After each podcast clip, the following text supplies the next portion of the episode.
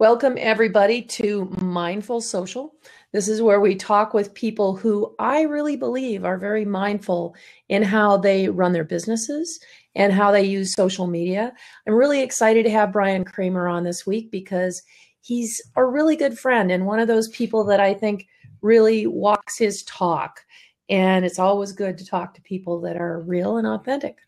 And Brian has been launching a lot of information lately about personal branding and building a personal brand, and he's done a great job of that with himself.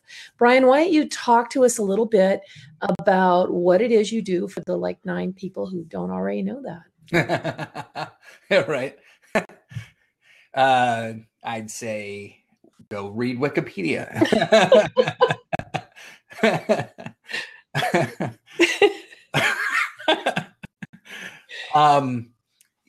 You know, it's such a, kind of a, an interesting thing. I was trying to decide whether I was going to call it personal brand, because there's even, you know, some people who negate the fact that people are brands. And that's, I think, an underlying argument, that I was going through over the last year trying to figure out. Because I've been working on releasing the information you're talking about over a year, maybe even longer. It's been something that's been really on my mind. I think you two have stuff like this that you're working on that, you know, you're trying to figure out what are you going to call it, what's the platform, that kind of thing. And personal branding is an interesting, unique position because you're basically telling someone that they too can be as powerful as a product or service or company. Mm-hmm. And I finally decided to use it because I think that they can be powerful. And I don't mean powerful like running for office powerful. I mean the brand can stand on its own, that the person can be just as strong. And what I decided is that that a person can actually be stronger than an actual product, service, or company. Hmm. So because of that, I really do feel like a person can be a brand when a person stands up and says something and they are passionate within a certain area and they are trusted and they have worked really hard to become known for that thing, meaning they're the go-to for that kind of information, because people trust them. Then I believe that they have not only become an expert, which is another way of saying it, but they've also become built a brand around them. Mm-hmm. And people will continue to go to them for that kind of information. The hard part is, what do you do with it? Not only how do you build it, but what do you do with it once you get to that level of having, you know, in air quotes, branded yourself. And once you've done that, then what's next? Because you've kind of locked yourself in to this one brand. So now what? How do you grow from there? So there, right. I believe there's those 3 separate areas that you have to concentrate on. Even if you don't call it personal brand, you just call it becoming an expert or, you know, whatever. The same theory applies. I think, though, that, you know, we can all apply a lot of the things that we see applied to, you know, commercial brands or business brands to how we set ourselves up as individuals. And, you know, we need to represent, right? We need to be true to what the brand is that we build for ourselves, even if maybe that isn't our private life. But, you know, it's to me, it's about being authentic is part of your brand. That's how we build that trust, isn't it? Being authentic. Yeah. Yeah. Yeah, being authentic is absolutely a huge piece of it. Being yourself and making sure that your voice is heard. I literally, I think I screwed up, even though I did all right. I did some things I won't do again because my emails came off so robotic and so and too much. I piled it on. I was following the same people you follow, Janet, and actually using their methodology to launch my course. And this will come back around to your point of authenticity.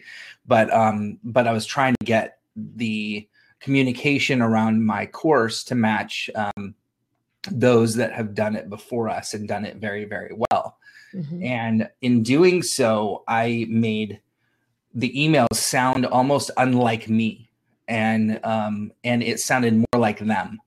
Mm-hmm. And that was my misstep. That was a misstep I'll never do again. I have to bring the tone back into the emails of what I think people like about me didn't come through in those emails. And so I'll change that. But to your point, authenticity is absolutely like the underlying thing that makes you and your brand unique and special.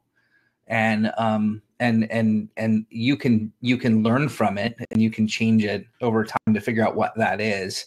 I'm still doing that, obviously. I don't think it ever stops. No, not at all.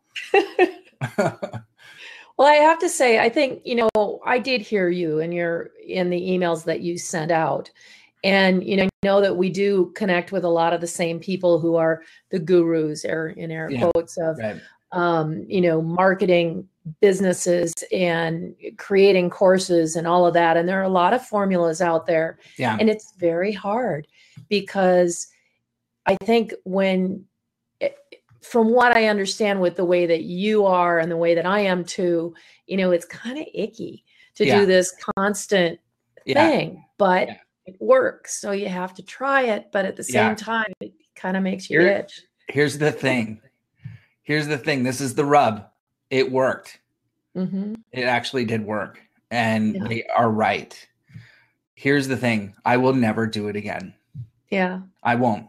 It's not me, and it's not what I stand for, and I don't care if it works or not. I can't do that anymore.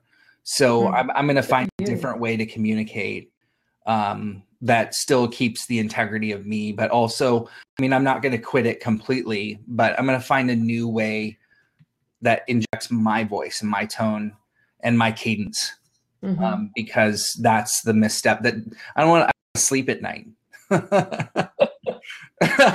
Well, I don't think, you know, I think that there are ways to do what they do in a way that isn't quite so icky, but, you know, it's a lot of work, and, you know, being authentic and still reaching a mass of people is really challenging. And maybe it's simply that you don't need to reach a mass of people. Right.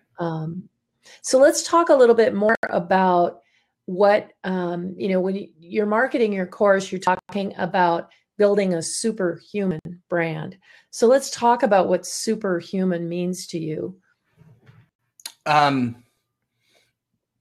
So no capes required. It's a, part of it is that I wanted to, have some fun with it. Mm-hmm. So the superhuman part doesn't mean that you will actually eventually fly, just for anyone out there who thinks that might be possible. Dang it. Yeah. Sorry. Sorry about that. I hope. Yeah, I know. Or invisible powers or anything like that. No, not going to happen. But the idea behind it really is that,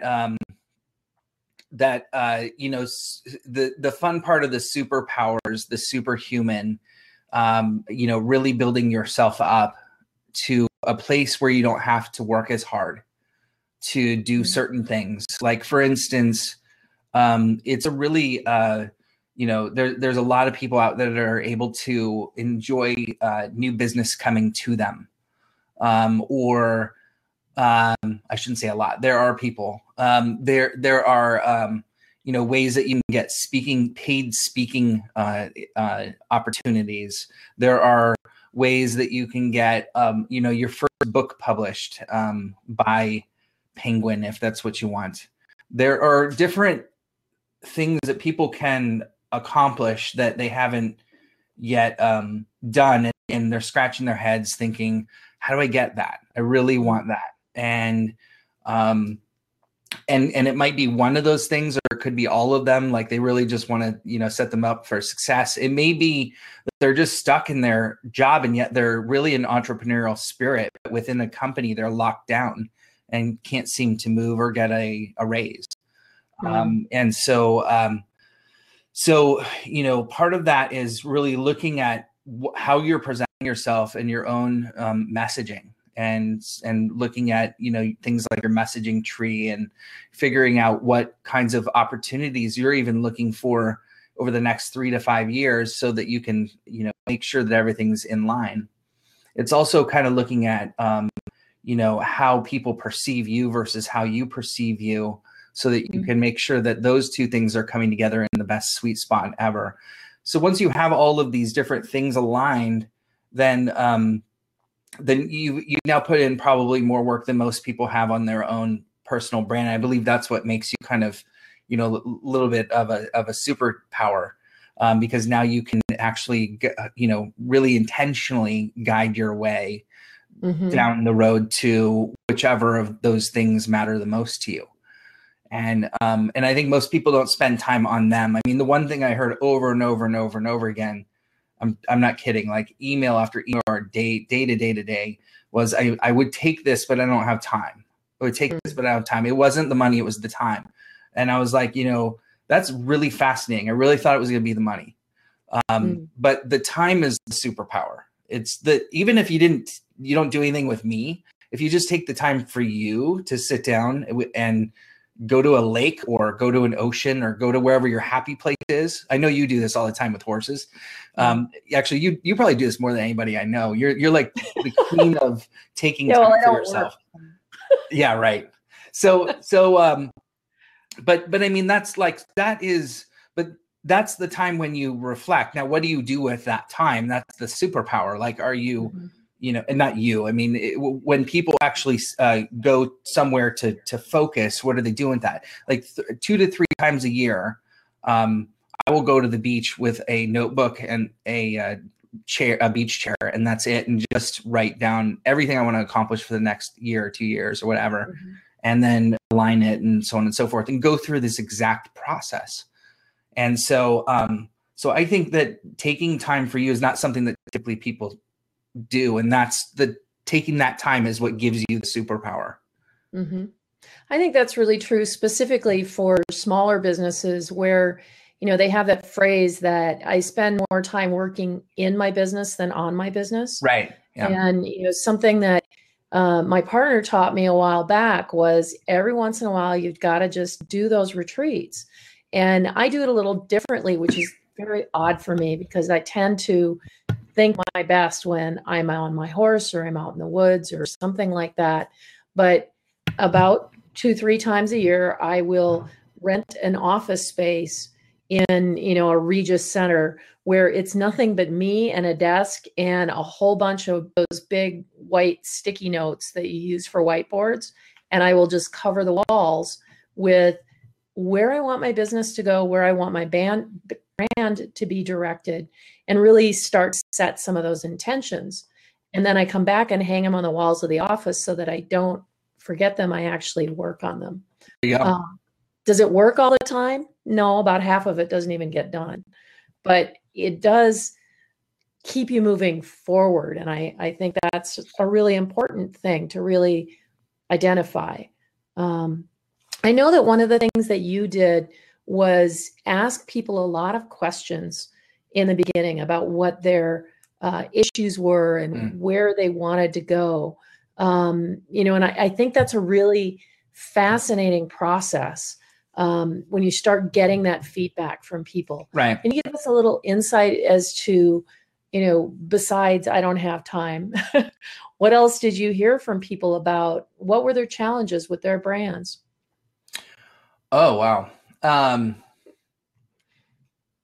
You're having me dig back into the memory banks here. Yeah, so I got around 1,000 responses to that. You're talking about the I guess survey that I did, and it was pretty consistent what people were looking for. You're right. Time was probably the biggest factor, or one of the biggest factors in there. I think you're catching me in a tough spot because I can't remember. I did this like 2 or 3 months ago. So one of the things that I know I read a lot of, people were scratching their heads a lot. There were, I'm stuck and I don't know how to. comments.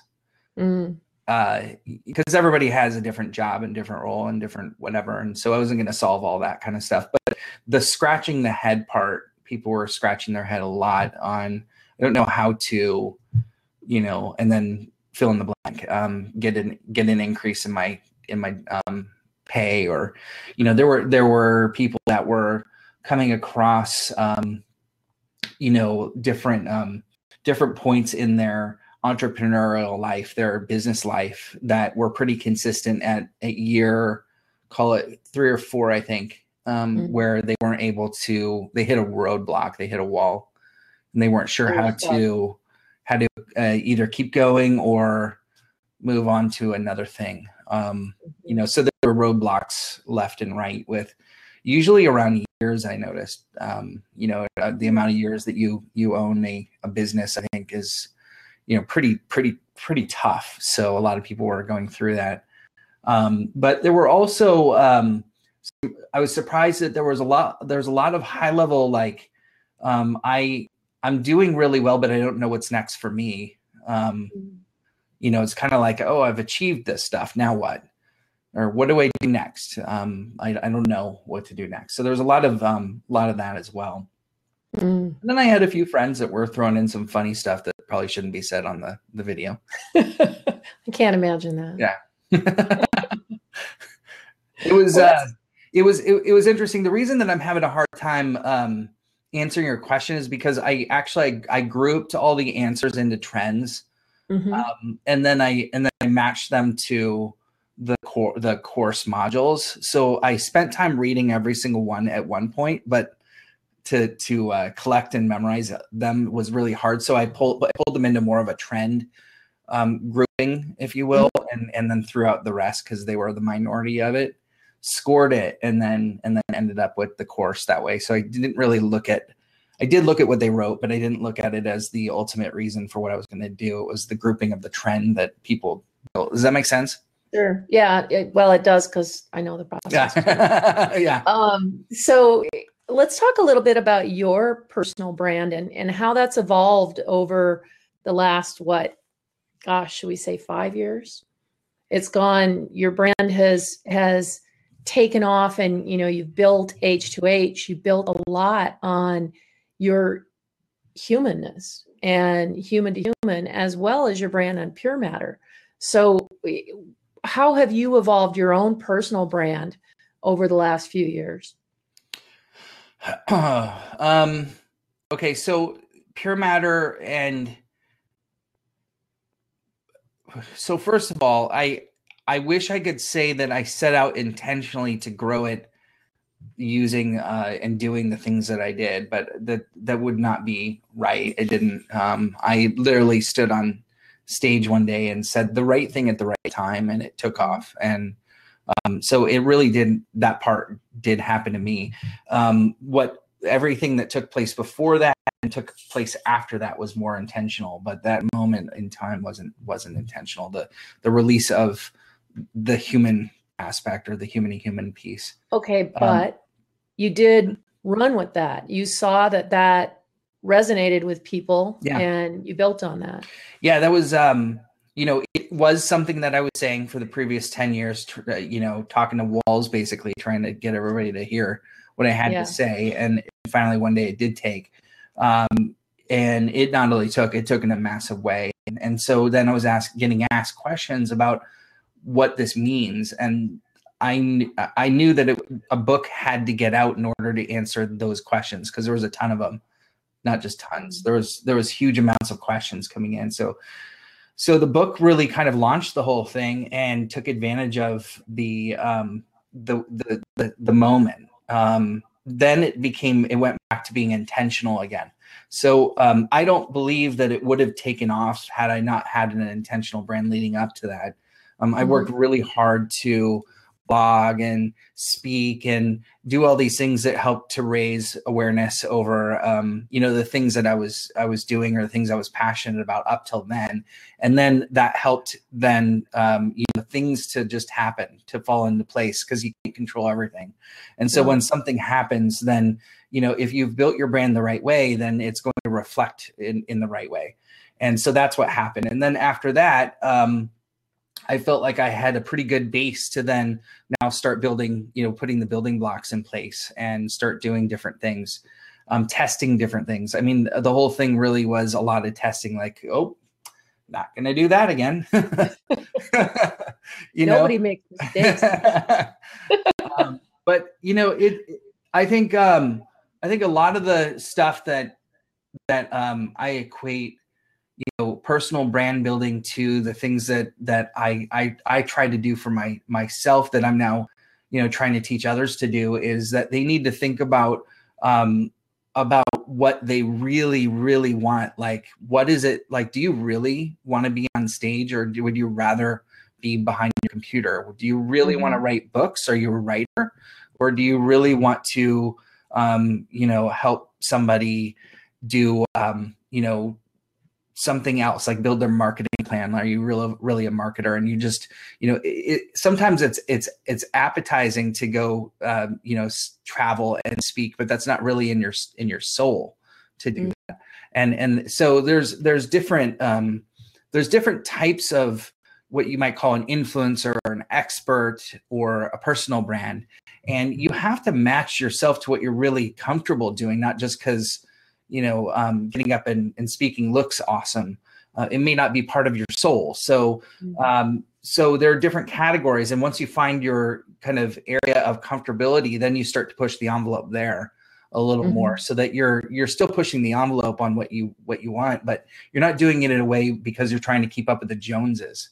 It's more just you competing with you. And that's really where it should be. So, I mean, it's a kind of a long answer. You asked me how I grew mine. I've never really competed with anyone else. There's a lot of competing going on in different circles of our online world, and it's kind of like just a shit show of of people that are, you know, high-fiving each other, saying good job, good job, good job, or themselves. Yeah, and I think that if you really want to grow an authentic, great human brand, then stop doing that and just start competing with yourself. And then you're going to eventually get to where you want to be. And that's going to be more admirable from the audience you're trying to, you know, you're trying to speak to than anyone else. And that's the right audience too. It's an audience that cares. It's an audience that wants to take part. It's an audience that really truly believes you, because you're not high-fiving and saying, bro, right on, blah, blah, blah. This is what makes, I think, a truly authentic brand. I don't know if I even answered your question, but. Yeah, you did. And it also brings another question. You know, we talk a lot about influencer outreach and what a real influencer is, as opposed to someone, you know, who's got bazillions of fake followers. Yeah. And I think what you just said really speaks to that, that, you know, a true influencer actually has influence. Right. And they don't have it because, you know, they're one size fits all kind of, you know, I can do anything, I can talk about anything. Yeah. You know, they have a brand. Yeah. Well, there's disconnect there. I think it'll change. Excuse me. I think it'll change eventually. But when you're talking about influence or influencers, they do have to have some kind of measurable following for a big brand to partner with you. I don't think that means you are or are not influential. That's just how big brands have to operate, because they have managers and people above them looking for numbers. And the only way that they're going to get that is if they have a person with a larger following in a certain category. Again, I'm not saying I agree. I'm just saying that's how it is. Right. And that will change over time. It will be less about the numbers and more about other things. But right now, that is the state of the state. I think what brands should really do is they should put together, I think that they should teach people how to become influential, and pick the right people and then raise them. It won't happen for a really long time, because that's too much investment to put into one person only for them to go away and do the same thing for other brands that you just invested in them. So they're, you know, that's a really hard thing to do, what I'm saying. But if they did raise influencers the right way, the right path, they would have sharing that, that met what you're talking about in a much more authentic way than somebody who's just focused on numbers. Mm-hmm. Yeah, it is a challenge because the brands need those metrics. They need those numbers to report why they spent that money. And you can't always travel down the path to see whether that actually resulted in sales or opt-ins or whatever it is that you're trying to do. Right. They don't always get that. So you can't, if you can't directly correlate that sale to the influencer, then you've got to have some kind of metric to do it on. And, you know, I think it's one of the biggest failings that we have with influencer outreach is that you end up with people who have massive followings, or, you know, my pet peeve is the ones who post things on Instagram and maybe get, you know, $700,000 for liking something on Instagram, right, or posting something on Instagram, and then they take it down the next day and the value to the brand is completely gone. Right. It's a very interesting space to me. Yeah. Yeah. It's becoming dirty and, in certain areas, and in others it's, you know, it's handled at a certain level that, you know, it's not looked at as a relationship. It's a commodity. You know, some people are paying, money to, just for sheer signups and registrations for, you know, if you, sorry,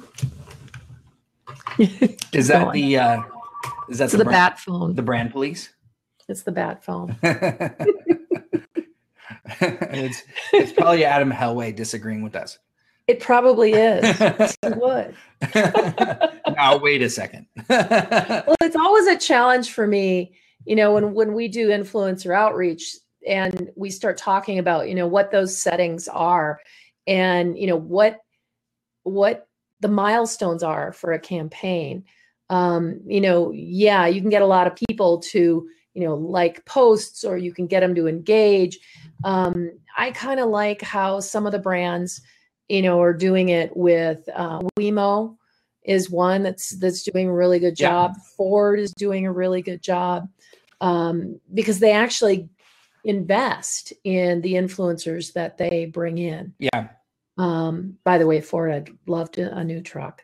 But, you know, I think, and I know that you work with a lot of brands as a personal influencer as well. Yeah. You know, and the ones that really invest the time and the energy get a lot more over the long term than the ones that want that one big hit with thousands of impressions on Twitter and then right, poof, it's gone. Yeah. I know.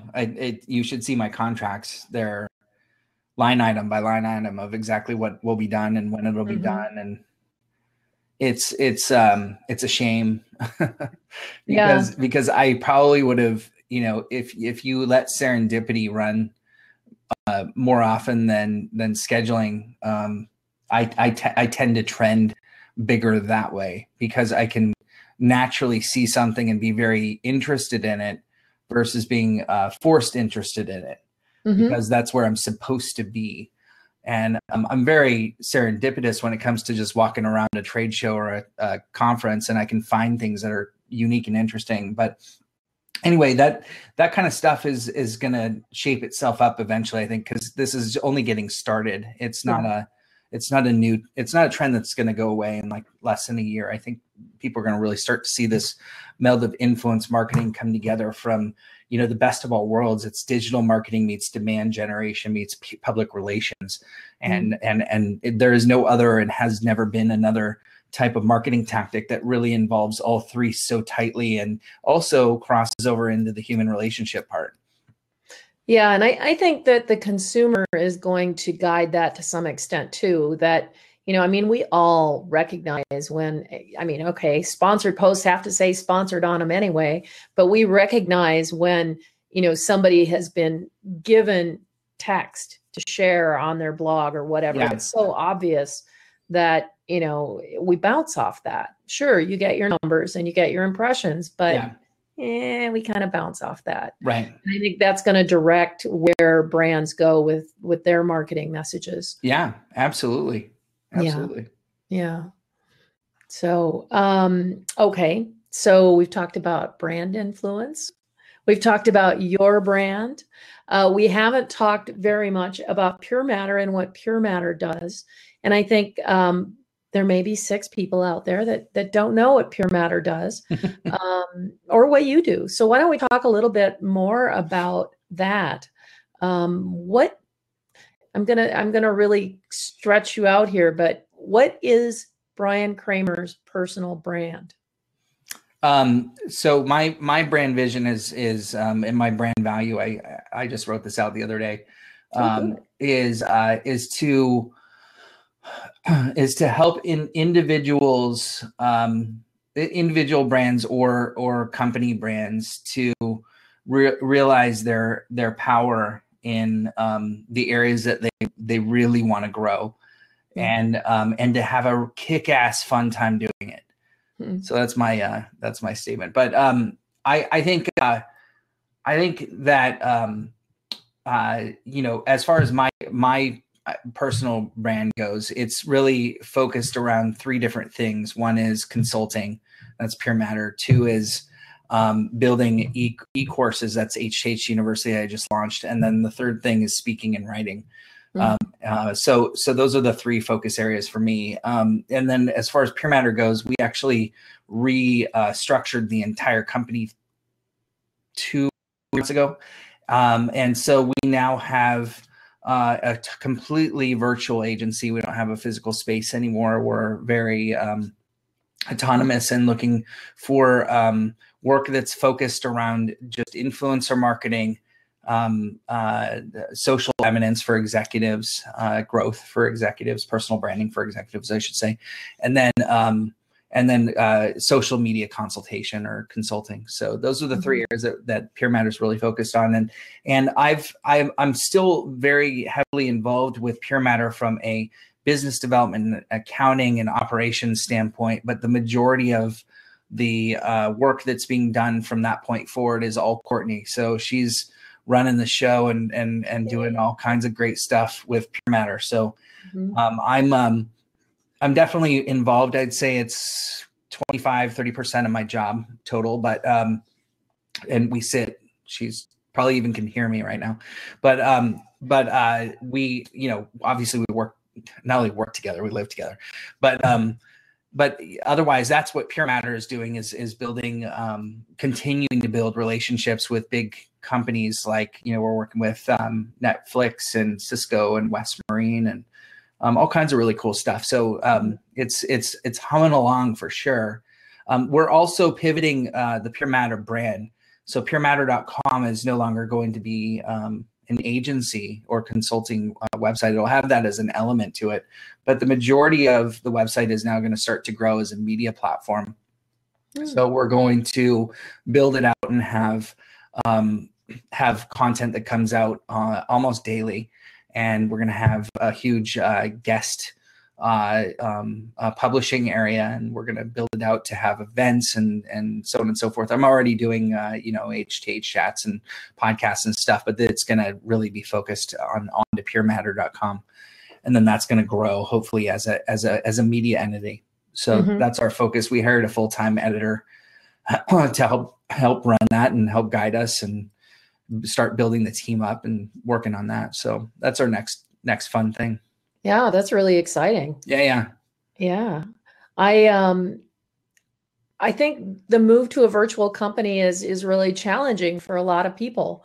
Have you found it so? I know that you have people all over the country that, you know, work with you, and you've got such an amazing team. That was it hard to go virtual, or was that something that was easy for you? It was part of it was dictated by the environment that we were in with some certain relationships that we had, with the types of work that we were taking on. It was butting up against some of the big agencies, the global agencies around the world. It started to get to be no fun. And so we wanted to refocus back onto things that weren't being as competitive and having to fight for what we wanted and just doing things that were needed and got some really amazing results. So that part was not a problem at all. That was really nice to be able to switch away from that and move into something that just felt like we were giving some great value there without any, you know, a lot of the pushback we're feeling. The hard part was converting the people, the humans, taking them away from the known entity of Pure Matter into an unknown, here's what we're now going to be, always leaves people with questions. Everyone converted over to a contractor and ended up, you know, becoming a contractor with Pure Matter. 100% of everyone did it. And then slowly but surely people found whether they still wanted to continue to do that or if they still needed to go after a full-time job, which several people did. So it was not an easy transition for like a week or two. I mean, it was very hectic, very stressful. Yeah. The transition's tough. Yeah. I don't want to do it again. But I also feel like it was the right thing to do, that it ended up, everybody ended up in a much better place. I mean, we have one employee who ended up, I think, getting a job at Apple, and he's so stoked. And so, I mean, there's so many little, you know, somebody got a job as head of social strategy at Oracle. Like everyone ended up in such a almost better place. I couldn't be happier with all of that. And I love getting my work done now, because when I was in an office environment, I can't tell you how much. My door was a revolving door, and I loved it on some aspects because I was talking to so many people. But man, my productivity has gone up so high because I am in total control of who walks in my door. No one except Courtney and whatever I answer on email. So I really do love it. I do miss the people. I miss standing up, walking around, Snapchatting, blah blah blah. You know, having crazy lunches and stuff like that. But I have plenty of friends like you who lives 2 minutes away, which we need to catch up for lunch, by the way. We do. And we, you know, there's that. So yeah. Well, we went virtual in 2000 and it was hard. You know, we had offices in Potrero Hill in San Francisco, and, you know, it was really great, but at the same time, you're right. You spend most of your time and your productive time putting out fires or cube hopping or, you know, there's so many things, and the cost is insane. And so, you know, going virtual worked better, I think, for everybody. And everybody is their own business now, which has allowed them to, you know, bring in other work that they want to do and follow their passions and not feel as stuck. Yeah. So I'm really glad to hear that you made that leap. Hey, can I give a, You have three people that are registered, Helene, Tina, and Laura. I just wanted to give a shout out to those guys if they're watching. Hey, how are you doing? And Helene, your last name is Kramer, Kremer. Clearly, Helena doesn't know how to spell. You know, what are we saying here? And Helena, by the way, is on my team. Okay. You know, she works virtually out of the Bay Area too, and it's really, it's really fun to have a team that, you know, you can work with, and still they do their own thing too, and that's pretty cool. Yeah. So, Brian, why don't you let people know where they can find you? Okay.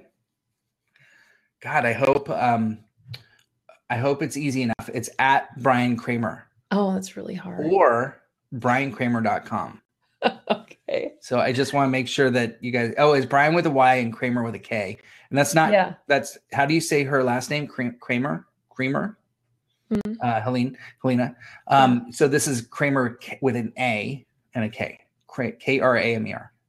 Great. There you go. And we will be posting this on YouTube. It'll also be on my Spreaker channel, and eventually it'll be on Facebook.